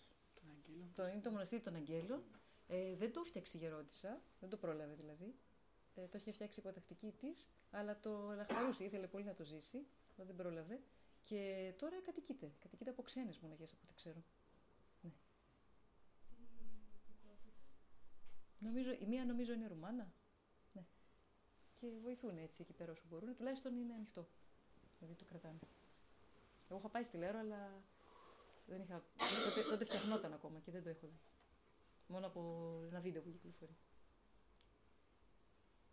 Είχε πολύ λαχτάρι και πολύ χαρά για αυτό το μοναστήρι. Αλλά όπως είπαμε πριν, η χειρότητα ήταν. Ε, και εμάς το δικό μας μοναστήρι αγαπούσε, που δεν ήταν μοναστήρι τότε και ήθελε να τη θάψουν σε εμάς. Είχε πει στον πατέρα Γαβρίλ, που θέλει να τη θάψουμε στο μοναστήρι μας, παρόλο που είχε τάφο οικογενειακό. Αλλά μετά έγινε καλά, τότε ήταν άρρωστη με καρκίνο, μετά έγινε καλά η Γερόντισσα ήταν όπου γη και πατρίδα. Δεν, δεν, δεν υπήρχε θέμα. Δηλαδή, όπου την καλούσε ο Θεός. Και έτσι μετά ε, έφυγε, πήγε στην Έγινα και εκεί είχαμε πάει να τη δούμε. Και μετά πήγε στη Λέρο. Στην Έγινα ήταν το μοναστηράκι πολύ απλό. Ήταν ένα μετόχι του Αγίου Νεκταρίου. Δεν ξέρω αν είχατε πάει η Έγινα, στο μετόχι της Αγίας Σκέπης. Ήταν πολύ, ήταν πολύ όμορφο. Αλλά πολύ απλό. Και είχε πάει ο πατήρ Γαβρή, είχε ξεκινήσει και της έλεγε: Γερόντισσα, να κάνετε εκείνο, να κάνετε τ' άλλο, να κάνετε τ' άλλο. Τον κόβει έτσι και του λέει: Πατέρα Γαβρίλ, θα κάνω τίποτα. Θα έρχονται άνθρωποι να βλέπουν το φτωχό μοναστηράκι. Είναι η πατέρα με γύρωσε τώρα. Έτσι ζούσε, σαν μπουλάκι, πραγματικά. Και αυτό δεν είχε κέρνε. Δεν είχε. Πού θα μείνει, τίποτα. Τι θα φάει, τίποτα. Μια φορά είχε μπει ένας κλέφτης. Εκεί να δείτε γέλιο. Είχε μπει ένας κλέφτης. Ένας μαύρος εκεί πάνω. Είχα τρομάξει όλη η πολυκατοικία. Το ανοίγει, μπαίνει μέσα, γυρίζει όλο το σπίτι να δίνει και τίποτα χαρτάκια. Το είχα δει το σπίτι τότε. Χαρτάκια κρεμόλουσαν με διάφορα ρητά. Του κάνει ένα αλληλούια. το κάνει και, και εκείνη how are you, stay here, sit down, ξέρω εγώ. Τον κέρασε και όχι απλά λέει γίνανε φίλοι. Όταν μετακόμισε ήρθε και τη βοήθησε. ναι, έτσι ζούσε. Έτσι ζούσε, δεν είχε καμία έγνοια. Ήταν στο Γάγκη ποταμό και περνούσαν τα φίδια. Είχαν πάει να ζήσει σε μια σπηλιά, δεν είχε πόρτα. Αυτή είχε φοβηθεί. Και ε, μετά όμως ντράπηκε που φοβήθηκε. Σου λέει να ζουν οι αλόφρες και οι φοιτητές. Και εγώ λέει που να είμαι χριστιανή και να πιστεύω στο. Τι παράδειγμα που λέγαμε και πριν, τι θα τους δείξω. Και αφού το ένιωσε αυτό, λέει σε αυτούς που θα την πηγαίναν στη σπηλιά, δεν είχε πόρτα, δεν είχε τίποτα. Ε, λέει, ωραία, πολύ ωραία. Λέει, θα είναι πάρα πολύ ωραία. Θα ακούω και τις πεταλούδες, θα, θα έρχονται τα φίδια. πει, θα έρχονται τα φίδια να πήρουν νερό, άλλοι θα έρχονται και τα φίδια, τι ωραία. Και τελευταία στιγμή την αλλάξανε και της είπανε άλλοι, δεν θα πας εκεί πέρα. Και έκλαιγε, μετά έκλαιγε από την χαρά της. Δεν ξέρω αν είχατε διαβάσει το βιβλίο, που έχει πολύ ωραίες καταστάσεις. Με, που είχε πάει, την έπιασε μια φορά κι αυτήν. Κατέβηκε στην πόλη και είχε κάτι. Κάποιος είχε δώσει κάτι χρήμα τέλος πάντων. Είχε πάρει φάρμακα για τα ποντίκια, τα κουνούπια, δεν θυμάμαι τι είχε πάρει. Είχε πάρει και. Πώς το λένε, και μπανάνες, μπανάνες. Και ε, όπως ε, επέστρεφε στη, στη σπηλιά της, οι πίθηκοι τις βγήκαν μπροστά και τις πήραν τις μπανάνες, τις πήραν αυτό που είχε για τα κουνούπια. Ναι, και έλεγε, ναι, και έλεγε μετά Χριστέ μου, ό,τι θέλεις, ας πούμε. Γιατί δεν είχε, επειδή είχε, το, ήταν το τάμα της, ας πούμε, δεν είχε καμία έγνοια να πει ότι εγώ θα φροντίσω κάτι για μένα. Εκείνη δηλαδή έκανε κάτι που αποφάσισε να κάνει κάτι γιατί δεν ήθελε με τα κουνούπια. Και το πήρα αμέσως, ούτε έκλαψε που χάσε το, το φάρμακο που ήταν, το θεώρησε πολύτιμο. Το έριζε σαν χέρι Θεού και λέει ε, ό,τι θέλει ο Θεός, ας πούμε. Και συνέχιζε με τον ίδιο ρυθμό. Δηλαδή, νομίζω ότι αν κάποιος δεν αφήσει και τις μέρημνες της πόλη. Όχι ότι δεν θα φροντίσει για την οικογένειά του, αλλά αν, αν αφήσει και κάτι στο Θεό τέλος πάντων, τότε μπορεί να έχει και ε, από θέματα χάρα να κοιτάξει και το παιδί του. Έχουμε οικογένειες που δουλεύουν ατέλειωτες ώρες οι γονείς, ατέλειωτες, και δεν έχουν ιδέα. Δεν παίρνουν ιδέα τι, περνά, τι δράμα παίρνουν τα παιδιά τους. Έχουν τα παιδιά και κλαίνε. Και οι γονείς βέβαια τα παιδιά το κάνουν, το συζητάμε. Αλλά δεν χαίρονται τα παιδιά τους όμως. Και έχουν τα παιδιά και κλαίνε γιατί δεν θέλουν αυτά που τους παρέχουν οι γονείς, θέλουν τους ίδιους τους γονείς. Και αυτό είναι πολύ, πολύ τραγικό. Πολύ τραγικό. Εμείς, ας πούμε, στην οικογένειά μας δεν είχαμε ε, δυνατότητες. Είμαστε κι εμείς πρόσφυγες. Και δεν είχαμε χρήματα, δεν είχαμε το πατίνι, όχι αυτοκίνητο, τίποτα. Αλλά όμως ήμασταν χαρούμενοι. Είχαμε, είχαμε τους γονείς, δηλαδή με τα πόδια πηγαίναμε βόλτες, αλλά όμως ήμασταν χαρούμενοι. Είναι πολύ βασικό δηλαδή ε, τι προτεραιότητες δίνει κανένας. Αλλά σας λέω, ο πατήρ Γαβριήλ έκλαιγε, δηλαδή έλεγε, το είχε σαν σλόγγαν. Έλεγε: Ο σημερινός άνθρωπος δεν αντέχει τη χαρά. Και το έλεγε συνέχεια. Δεν αντέχει τη χαρά. Προτιμάει τη μιζέρια, προτιμάει την κακομοιριά, προτιμάει να είναι το θύμα, προτιμάει να του φταίνε όλοι. Και γιατί, γιατί, γιατί δεν θέλει να αναλάβει και τις δικές του ευθύνες. Είναι πολύ εύκολο να πει φταίει η πεθερά μου, ας πούμε. Αυτό να κάνεις εσύ ό,τι μπορείς. Ή φταίει η αδερφή μου στο μοναστήρι, ή φταίει η γυναίκα μου. Η ερώτηση σαν μια απορία που πολλές φορές εσύ θα μπορεί να ρωτηθεί κάποιος είναι εάν δεν του βγαίνει η χαρά, τι πρέπει να κάνει; Α πούμε, αν του βγαίνει η μιζέρια. Έχει κανένα κουμπί να πατήσεις να γίνεις χαρούμενος, να χαμογελάσεις, τι να κάνεις. Εγώ θυμάμαι, έλεγε ο Πατρί Γαβρίλ, από τα πρώτα πράγματα που θυμάμαι, ε, ξυπνάς το. Και τότε και η ρώτησα ακριβώς, γιατί είχα πάει και την, τότε που την είχα δει, το ίδιο ακριβώς μου είπε. Ξεκινάς το πρωί, ρίχνεις ενό στο πρόσωπό σου, να λες δόξα ο Θεός. Βγαίνεις από το σπίτι σου, κάνεις το σταυρό σου να λες δόξα ο Θεός. Και όταν Γαβριλία λέγει στο λεωφορείο, στρώνεις το κρεβάτι σου, να πιάνεις με το, με το σιγμό το χέρι σου και να λες δόξα ο Θεός. Όταν ξεκινάς έτσι, ξέρετε, είναι και όλα θέματα. Είναι θέμα πώς θα το. Αν πω εγώ ότι δεν είμαι καλά, δεν θα είμαι καλά. Είδατε πόσες φορές λέμε έχω να πονώ και, ή ξέρω εγώ θέλω να γλιτώσουμε κάτι και ε, λέμε πονάει το κεφάλι και μας πιάνει το κεφάλι μας. Δηλαδή είναι και θέμα, ναι, όχι, είναι και θέμα πώς εμείς οι ίδιοι, ας πούμε, το, το. Μπορεί να έχουμε ζήσει τραγικές καταστάσεις, κυριολεκτικά τραγικές καταστάσεις. Και να δικαιολογούμαστε να μην έχουμε, να μην μπορούμε ούτε για να πούμε. Όμως, επειδή αγαπούμε τη ζωή, θέλουμε να ζήσουμε και ειδικά και ο νέος άνθρωπος, ε, από αυτά τα απλά. Εγώ θυμάμαι, σας λέω έτσι, εμείς έτσι μεγαλώσαμε, αυτά τα απλά πραγματάκια. Μην πιάσει κανείς τα μεγάλα. Ε, είσαι ζωντανός. Λες, δόξα ο Θεός. Καλλιεργείται δηλαδή αυτό. Ναι, καλλιεργείται. Καλλιεργείται αν έχουμε την καλή διάθεση. Ε, είναι αυτό που λέγανε, ξέρετε, πολλοί το λένε, έχεις αυτό το ποτήρι. Έτσι, έχει νερό, έχει μισό. Και έλεγε, θυμάμαι, ήταν, είχαν έρθει ένα ζευγάρι στον οροπό. Ο άντρας ήταν με στην καλή χαρά, η γυναίκα ήταν μες στην καλή την κρίνια. Δηλαδή, μιλάμε τραγικά. Όλα τη στέγανε. Και γυρίζει και της λέει ο σύζυγος, Βρε καλή μου, μου λέει, γιατί το βλέπεις το ποτήρι μισογεμάτο, μισοάδιο. Εγώ αυτός το βλέπω καημένος μισογεμάτο και αυτό είναι θέμα. Το ίδιο νερό δεν είναι. Για λίγο παρακάτω. Λέει, αν θα το δεις μισογεμάτο, θα το δεις μισοάδιο στο χέρι το δικό σου, δεν είναι. Εμείς δηλαδή φτιάχνουμε τις καταστάσεις. Και, είναι, και η απόδειξη είναι ότι έχουμε ανθρώπους που υποφέρουν κυριολεκτικά, που δεν έχουν στον ήλιο μοίρα και όμως γελάνε. Και όμως γελάνε. Που έχουν κάθε δίκιο να σφάξουν τους γονείς τους που δεν τους φέρθηκαν καλά. Και όμως παλεύουν γιατί θέλουν να ζήσουν. Σα ίσα που η δυσκολία τους κάνει να θέλουν να ζήσουν. Και έχεις ανθρώπους που τα έχουν όλα στο πιάτο και είναι μια εικόνα απελπισίας, ας πούμε. Απελπισίας. Θυμάμαι το μακαριστό το τη που έλεγε, ας πούμε, πόσο σοκ είχε πάθει, που είχε πει, δεν ξέρω αν τον, αν τον ακούτε στο διαδίκτυο, εμείς τον αγαπούμε πάρα πολύ, ε, που πήγε να μιλήσει σε ένα σχολείο και τους λέει, δεν ξέρω, δεν θυμάμαι το ρώτησαν τα παιδιά και λέει, το κακό είναι ότι έχετε χάσει το χαμόγελο μέσα στα ίδια σας τα σπίτια. Και έπαθε λέει τέτοιο σοκ ο άνθρωπος. 40 παιδιά γύρισαν και το, εκεί που θα χαζεύανε παιδιά, ήταν μιλάγαν, γύρισαν και το καρφώσανε. Στα μάτια και το κοιτάγανε. Και το έκανε λέει σε όποιο σχολείο πήγαινε. Και σαν πείραμα, ας πούμε. Και μα λέει, μα όλα τα παιδιά έχουν πρόβλημα. Μα όλα. Όλα έχουν ένα πρόβλημα. Φοβερό πράγμα. Σίγουρα υπάρχουν δηλαδή καταστάσεις και όσο περνούν τα χρόνια, εμείς το βλέπουμε, το ζούμε, δηλαδή υποφέρουμε. Βλέπεις παιδιά που δεν, δεν λες αυτό το παιδί θα κάνει οικογένεια, θα μπορεί να σταθεί σε μια δυσκολία. Πώς να. Δηλαδή, έχουν χίλια δίκια και φόνο να κάνουν με τις με τις καταστάσεις που ζουν πια τα παιδάκια.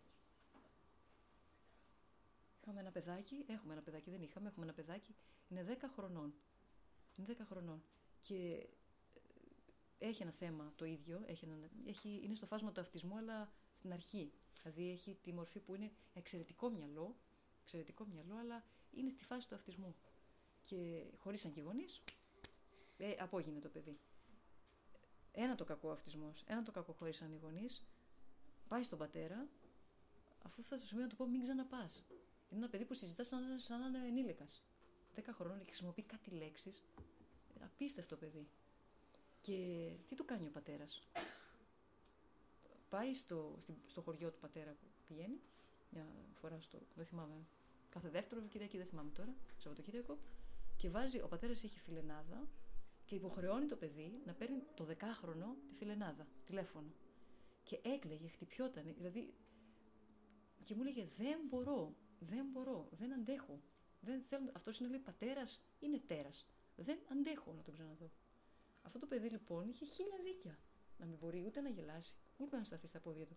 Όμως, αν τον δείτε πώς παλεύει, αν τον δείτε, είναι πολύ ευλογημένο παιδί. Έχει, θέλει να ζήσει, κάνει όνειρα, Δηλαδή, ο άνθρωπος με τις δυσκολίες είναι παρατηρημένο ότι αυτός τελικά προκόβει και, προχωράει. Ο άνθρωπος που τα έχει όλα πολύ πιο εύκολα και θα πάνε να αυτοκτονήσει πολύ πιο εύκολα με την παραμικρή δυσκολία. Πώς μου έλεγε μια φίλη μας που είναι ηθοποιός είναι και δεν έχει δυνατότητα, είναι και οικονομικά δεν, δεν, δεν στέκει και της έλεγα είσαι καλά. Μα έχω περιθώριο να μην είναι καλά. Μου λέει: Έχεις δει κανέναν που έχει ανάγκη και να έχει ψυχολογικά. Δεν με παίρνει, μου λέει. Πλούστατα. Δεν με παίρνει. Mm. Οπότε νομίζω, εγώ έτσι νομίζω, δηλαδή είναι και θέμα δικό μας προσωπικό.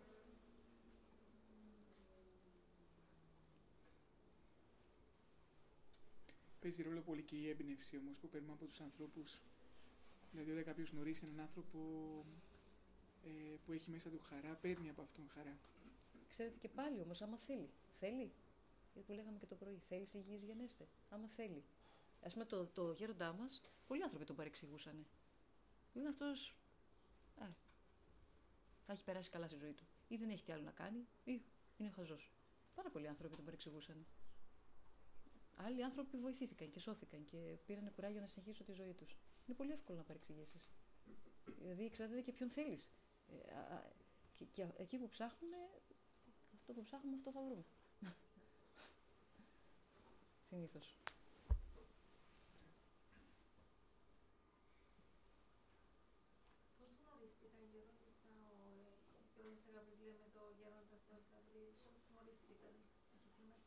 Ε, αν ξέρετε την ιστορία με το που η Γιώργο Γαβριλία δεν είχε που να μείνει, είχε τελειώσει από μια θεραπεία και είχε πάει στον Άγιο Λουκά, στο, που είναι κοντά σε εμάς στην Πατησία, μεγάλη ενορία, πολύ μεγάλη ενορία.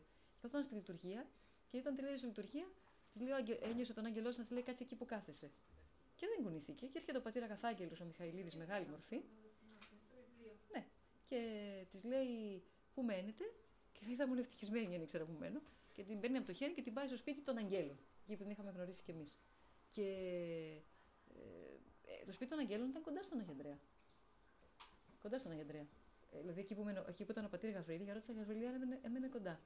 Και πολλά παιδιά που είχαν βοηθηθεί από εκείνη, γιατί φανταστείτε τώρα εποχή δεκαετία του 70, ε, που ήταν μια εποχή μεγάλης αμφισβήτησης μετά το Πολυτεχνείο, η αφαία στο Φόρτε, όλα, όλα μαζί αυτό.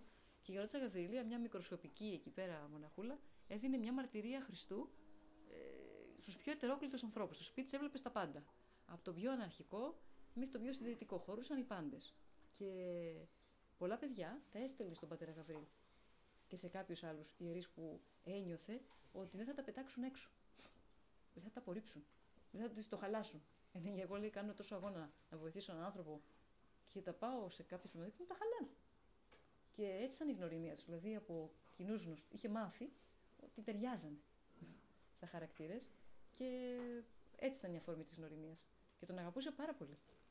Πάρα πολύ. Δηλαδή και όταν ήταν άρρωστο στην πολυκλινική, τον φώναζε και πήγαινε πατήρ Γαβρίλ. Και το αστείο ήταν ότι κάποια στιγμή πήγε να του κάνει δίαιτα. και του πήγαινε σούπες.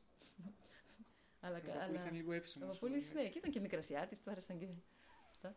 Και της λέει, ε, έκανε υπομονή μια φορά, την έδωσε τη σούπα. Δεύτερη φορά την έδωσε τη σούπα αλλού. Την είχα που και σούπες. Και του λέει, τρίτη φορά γερότησα, αν θέλετε να με ξεκάνετε, συνεχίζει να μου δίνετε σούπες και σταμάτησε. Γερότησα. Ναι. Ακόμα και τον πόνο του, και το, το, το, ήταν μεγάλος καημός και, και βάρος το βάρος που είχε. Δεν ήτανε, ο πατήρ Γαβρή ήταν από την κακοπέραση το σώμα του έτσι. Ήταν κακοποιημένο σώμα. Δεν ήταν ο Σαραντάρης που άστα τρώει και πάχει. Καμία σχέση. Ακόμα και αυτό, ας πούμε, το, το διασκέδαζε, ας πούμε, το πω έτσι. Και ήταν και όπως έλεγε και ο ίδιος, εμένα λέει το βάρος με, έκανε, με κρατούσε πάντα ταπεινό. Δηλαδή τον έκανε πάντα να νιώθει. Καλό ξημέρωμα, δεν τελειώνουμε εμείς. Θα σας δούμε το καλοκαίρι. ναι, πρώτο Θεός. Καλό, το καλό να σας δούμε. Σας ανέστη. Και αν πήγαινε ένα παιδάκι ας πούμε, και τον έβλεπε πώς ήταν, έλεγε Εγώ έλα, δεν τρώω παιδάκια. Α πούμε, τρώω μόνο φαγάκι. δηλαδή και ο ίδιος έλεγε και, και, και το διασκέδαζε με αυτή την έννοια και, το, και έλεγε ότι από μικρό του λέγανε, το, το θεωρούσε δώρο Θεού το, το, το, το, το πάχος που είχε και έλεγε ότι από μικρό του λέγανε Γιώργο του λέγανε θα πεθάνεις, είσαι χοντρός θα πεθάνεις και έτσι λέει όταν ήταν να κάνω μια αμαρτία παιδική δεν την έκανα γιατί έλεγα θα πεθάνω και πώς θα δω το Χριστούλη. Και μετά στην εφηβεία λέει, του, ε, του λέγανε Γιώργο θα πεθάνεις τελικά έθαψε πάρα πολύ κόσμο πριν φύγει ο ίδιος και όπως είναι και πολλούς αδύνατους λέει έθαψε και... Γράψει και ο Αγίος Παΐσιος κάτι για τον Γέροντα. Ναι. Ε... Και γράψει ένα από, τα βιβλία αυτά της Ουρωτής. Α, ναι. Και... Καταγράφουν οι μοναχές. Μοναχ... Καταγράφουν οι μοναχές, ναι. Και έλεγε ότι ε, ξέρω έναν ξέρω παππούλη που είναι, είναι αρκετά εύσωμος, αλλά που όμως έχει μια αγκαλιά που δεν είναι από το, κάπως το είναι, από, είναι οι αδένες του πειραγμένου, κάπως έτσι έλεγε Σπαίσιος, ε, αλλά που η αγκαλιά του είναι μεγάλη. Και έχει πολύ ταπείνωση νομίζω. Έχει πολύ ταπείνωση. Και ένας ιερέας μας μας έλεγε, που ο ίδιος ε, όταν το διάβασε το πήρε στραβά ο ιερέας, το εξηγήθηκε. Και έλεγε, πω πω τι λένε για το... Ε; Ο Αποκώστας, ναι, ε. είναι γιατρός. Και λέει, πω πω τι λένε για τον πατέρα Γαβρίλ. Όμως ε, ο πατέρα Γαβρίλ το, το, δεν νιώσε μεγάλη τιμή, δεν το παρεξήγησε καθόλου. Α, το είχε δει ο Γέροντα. Του το είπε, το είπε ένα παιδί μας, ο Παπαγιάννης. Εμεί δεν το ξέραμε. Ένα, ένα παιδί μας το είδε. Το κατάλαβε και έτσι συγκινήθηκε, συγκλονίστηκε. Δηλαδή δεν το πήρε καθόλου ότι τώρα με προσβάλλουν, τι μου λένε. Καθόλου. Γιατί λέω ήταν ο ίδιος και τον εαυτό του ήξερε. Και ο ίδιος, σας λέω, ο ίδιος εντός εισαγωγικών ε, ε, το, διασκε... το κορόιδευε, ας πούμε. Δεν το κορόιδευε, αλλά ήταν η αφορμή για εκείνο, ήταν δώρο. Το έλεγε συχνά. Για μένα ήταν δώρο. Δώρο αυτό. Επειδή είχε ταπείνωση. Ναι, τον, το... με βοηθούσε να κρατιέμαι ταπεινό. Γιατί επειδή εξομολογούσε πάρα πολύ κόσμο και τον λάτρευε ο κόσμος, ε, θα μπορούσε λέει, να είχα, ξέρετε, να είχα πάρει τα μυαλά μου αέρα. Πώς να πάρω τα μυαλά μου αέρα όταν κοιτάξω τα μούτρα μου, ας πούμε. Καταλάβατε αυτό. Που εμείς ποτέ δεν το σκεφτήκαμε, εννοείται, αυτό το πράγμα. Για μας ήταν σε μια μεγάλη αγκαλιά, πραγματικά. Ε, η ερώτηση σας είπα και ότι εγώ το, το, το γνώρισα τον γέροντα στην, στην Αθήνα που ήμουν φοιτητή και μου είχε κάνει πολύ μεγάλη εντύπωση μεταξύ άλλων. Μου είχε κάνει πολύ εντύπωση η, η θεία λειτουργία, ο τρόπος που γινόταν. Το ότι ε, έψαιναν όλοι μαζί, προσεύχονταν. Ήταν πολύ έντονο αυτό το ότι ε, η θεία λειτουργία ήταν κάτι που το έκαναν όλοι μαζί οι άνθρωποι. Και θυμάμαι μάλιστα μου είχε μείνει και η, η προτροπή που έλεγε πολύ συχνά ο γέροντας. Έλεγε όλοι μαζί. Ναι, ήθελε Έτσι όλοι ένα μαζί να ενθουσιασμό να λειτουργούμε. ψαλεί. Και αυτό που Ναι. είναι η Εκκλησία, όλοι μαζί. Αυτό το ήθελε. Και γι' αυτό ήθελε και να νοιάζει το ένας για τον άλλο. Όπως επίσης το να μπουν και όλοι μέσα στο ναό, να προχωρήσουμε καθένα καθένας. Ναι, ναι, ναι. Καθόμασταν πίσω και έλεγε, ας πούμε, Μα τώρα δεν είναι θέατρο, γιατί είστε όλοι πίσω. Εδώ να κουμπάτε στις εικόνες, στους Αγίους να κουμπάτε. Δηλαδή, ερχόμασταν στο τέμπλο. Ε, Είναι το τέμπλο μας, που είναι το κόντογλου, ζωγραφισμένο το κόντογλου, πάρα πολύ ωραίο. Και μπροστά έχουμε ένα κολονάκι. Δεν ξέρω αν είχατε πάει στην Αγία Αντρέα την άλλη φορά στην εκδρομή. Να περάσει. Αξίζει στο προσκύνημα, αν έρθετε Αθήνα, να περάσετε από, από κέντρο. Και έχει και το κολονάκι στο οποίο μαρτύρησε η Αγία Φιλοθέη Και λέγε εδώ, εδώ, στους Αγίους μας. Να πάρετε χάρη. Δεν θυμάσαι, Στάλ. ναι. Μια φορά να κάνουμε μια θεματική εκδρομή για την Αγία Φιλοθέη. Έχει Α, πολλά μέρη πολύ να ωραία. πάτε. Έχει πολλά και στην πλάκα, στο σπίτι της που υπάρχει, και στη Μητρόπολη και στον Άγιο Αντρέα. Και Υπάρχει και μια κρύπτη της Αγίας Φιλοθέης. υπάρχει κρύπτη στη Φιλοθέη. Υπάρχει Υπάρχει στην Καλογρέλα. Εκεί, Ε, Μονή ο- η Αγίας κρύπτη Φιλοθέης. είναι, όχι, στη, Α, είναι δεν στο είναι ναό. στο- στη Μαρία. Στο ναό. Ε, υπάρχει στην Καλογρέζα που είναι το μοναστήρι της. Σε πολλά μέρη. Υπάρχουν ε, σημάδια της Αγίας Φιλοθέης. Αξίζει να το κάνετε. Το είχαν κάνει το και παλιά. πολύ ωραία. ανθρωπικό της. Και- Στην πλάκα. Ναι. Ναι. Περπατούσα και είχα... Ήταν... Ε, δεν διαβάζω συχνά βιβλίους Αγίων και πριν πάω στον τόπο που είχα πάει στην Αθήνα ε, είχα διαβάσει λίγες μέρες πριν για την Αγία Φιλοθέη.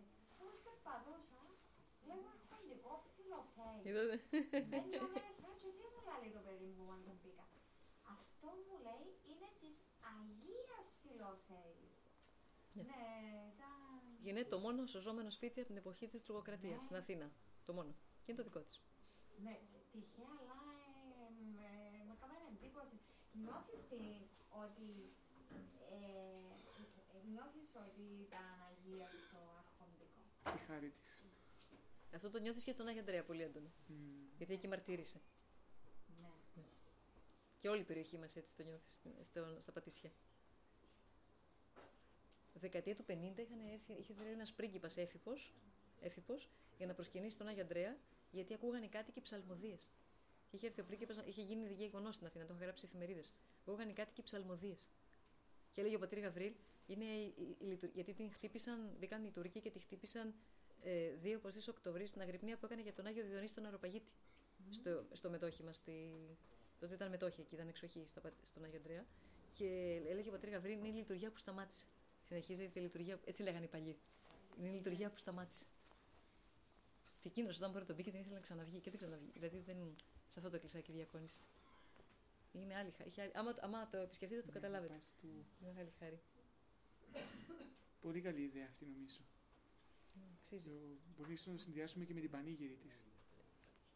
19 Τον του Οκτώβριο. Φλεβάρι. 19 Φλεβάρι. Φλεβάρι εντάξει είναι και λίγο πριν.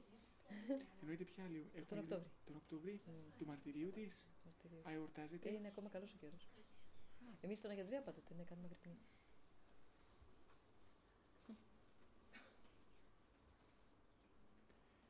Μάλιστα, γερόντισα. Ε, τώρα δεν ξέρω αν πρέπει άλλο να σας ταλαιπωρήσουμε, γιατί νομίζω είσαστε και πολύ κουρασμένοι κιόλας. Ωραία ήταν εμείς. Ξεπεράσατε έτσι Εμείς και το, προσκύνημα τον εαυτό κάναμε. σας και Χαρά μας. εντάξει. Να κηρύξουμε την... Να πούμε το διευκόν, το Χριστός Έχετε- Ανέστη έχετε μάλλον. και δουλειές. Και άμα κάποιος θέλει έτσι να δει λίγο τη γερόντισα και κατηδίαν, μπορούμε. Χριστός Ανέστη εκ νεκρών, θανάτω θάνατον πατήσας, και της εν της μνήμας η ζωήν χαρισάμενος. Ευχαριστούμε γερόντισα. Εμείς ευχαριστούμε. Καλή δουλειά αύριο. Τι ώρα πήγε. Η ώρα. Ω, καλά. Πολύ καλά. Από την ίδια είναι ωραία ιστορία. Ε, Τα οι παιδιά. περισσότεροι είμαστε από τον Άγιο Παντελεήμονα.